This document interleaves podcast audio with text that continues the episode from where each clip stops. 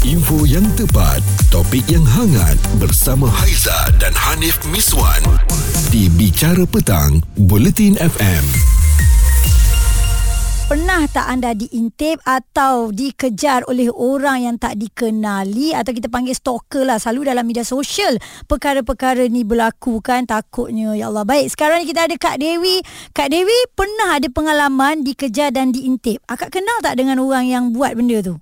Saya tak kenal, tapi dia selalu mengikuti saya kan. Habis tu takkan akak biarkan aja? Akak ada buat laporan polis ke? Dah buat dah. Dah lama dah kiranya ni. Oh. Tapi pengalaman tu menakutkan saya lah. Ada tak buat Kak Dewi sampai takut nak keluar Kak Dewi? Memang takut saya. Sekarang pun saya takut juga. Ya, takut berulang kembali Kak Dewi Ada pesanan tak Kak Dewi untuk orang-orang yang selalu sangat diintip ni Kak Dewi? Pesanan jaga diri baik-baik lah. Kalau ada masalah, masuk balik polis sajalah. Info yang tepat, topik yang hangat bersama Haiza dan Hanif Miswan di Bicara Petang, Buletin FM. Masih lagi berbicara tentang stalker ataupun pengintip yang suka sangat mengganggu kehidupan kita semua kan, terutama perempuan lah. Tapi sebenarnya lelaki pun ada orang suka stalk ya, ada orang suka intip-intip tengok laki kita buat apa contoh. Tapi ni bukan cerita saya.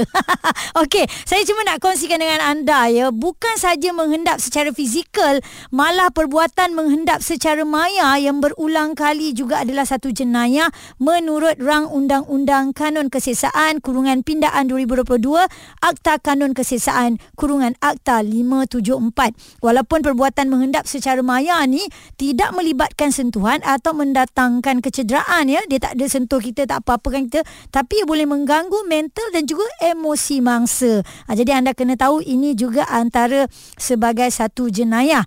Dan tips untuk anda elak jadi mangsa stalker ya, jangan update yang anda kini tinggal seorang kat rumah, jangan update anda keluar seorang-seorang, bahaya. Kaki stalker ni dia boleh ekori kita ke mana saja. Dan Haiza pernah dengar cerita daripada seorang kawan, seorang lelaki ni kerja dia memang mencari mangsa, tengok orang tu check in dekat mana.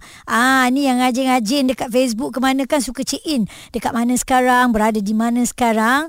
Kalaulah anda check in tu real time, anda akan diikuti. Dan lelaki tu kerja dia memang ikut je sampai dia dapat follow satu wanita ni, dan tujuannya adalah sebenarnya nak curi barang wanita tersebut. Jadi saya pun selalu ingat-ingatkan kepada anak buah, kepada orang-orang yang saya kenal, kalau berada di satu tempat tu janganlah check in kawasan tu, kecuali kalau anda dah 30 minit dah 1 jam berlalu, anda dah keluar ataupun anda dah tinggalkan tempat tu, anda nak buat, anda buatlah ya. Ini semua tentang keselamatan kita juga. Okey, dan kita nak kongsikan polling di Twitter. Kita tanyakan tadi apa tindakan pertama yang anda buat kalau diganggu stalker.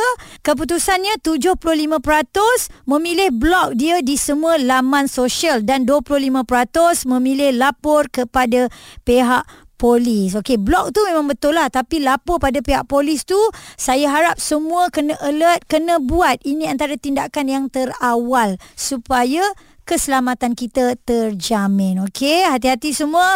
Nak ke mana-mana, tengok kiri kanan, jangan berseorangan, bawa teman kalau nak pergi sesuatu tempat itu. Itu paling selamat ya. Isu semasa, hiburan dan sukan bersama Haiza dan Hanif Miswan di Bicara Petang, Buletin FM. Ada satu ciapan di dalam media sosial iaitu Twitter, namanya Fakhri Fazli. Dia cakap kat sini, saya tak nak malukan awak tapi dah melampau sangat ya, kepada Lisa Amani 11, Aina Shamimi binti Abdul Halim. Berhenti ganggu hidup saya. Awak dah ganggu ikut stok saya sejak 2021. Sekarang dah 2023 dah 2 tahun. Sampai ke tahap datang ke pejabat dan pos hadiah. Awak ni delusional katanya ya. Dan katanya lagi, sejak April 2021 dia ganggu saya di IG. Mula dengan permintaan untuk berkenalan. Daripada awal saya tolak dengan cara baik, saya tak berminat. Tapi dia langsung tak berhenti. Saya ada berpuluh-puluh screenshot yang tunjuk sikap delusional dia, sangat mengganggu hidup. Kalau boleh di sini Haiza Haiza kongsikan apa yang Aina Shamimi PM ataupun DM Fakhri ni. Dia kata if nak ikut Saudi time ataupun waktu di Arab ya, lagi 4 jam Cik Fakhri, saya perlukan tarikh sebab hal penting ni kita perlu berbincang. Saya perlukan pendapat dari Cik Fakhri juga akhirnya, dan it's quite a lot. Dia kata I can be doing this all alone, dia cakap. Lepas tu Fikri pun balas, Waalaikumsalam Cik Aina, terima kasih sebab bertanya, tapi jawapan dah diberikan hari tu, jawapannya masih tetap sama. Harap boleh berhenti setakat di sini. Saya doakan semoga urusan awak dipermudah. Tapi bukan itu saja, dia mesej lagi sampai Fakhri tak selesalah dengan keadaan ini ya. Payah juga kan kalau ada gangguan yang tak berhenti macam ni. Memang membuatkan kita, kalaulah kita ada pasangan hidup, mesti pasangan hidup kita akan tak selesa. Mungkin juga akan bergaduh kan, macam-macam perkara lah. Fakhri juga kongsikan di Twitter ya, hadiah-hadiah yang dihantar dari Arab Saudi, tempat dia tinggal dan bekerja. Dahsyat ni ni peminat ke apa ke kita tak tahulah, sampai begitu sekali . Kupas isu semasa Bicara Petang bersama Haiza dan Hanif Miswan di Buletin FM.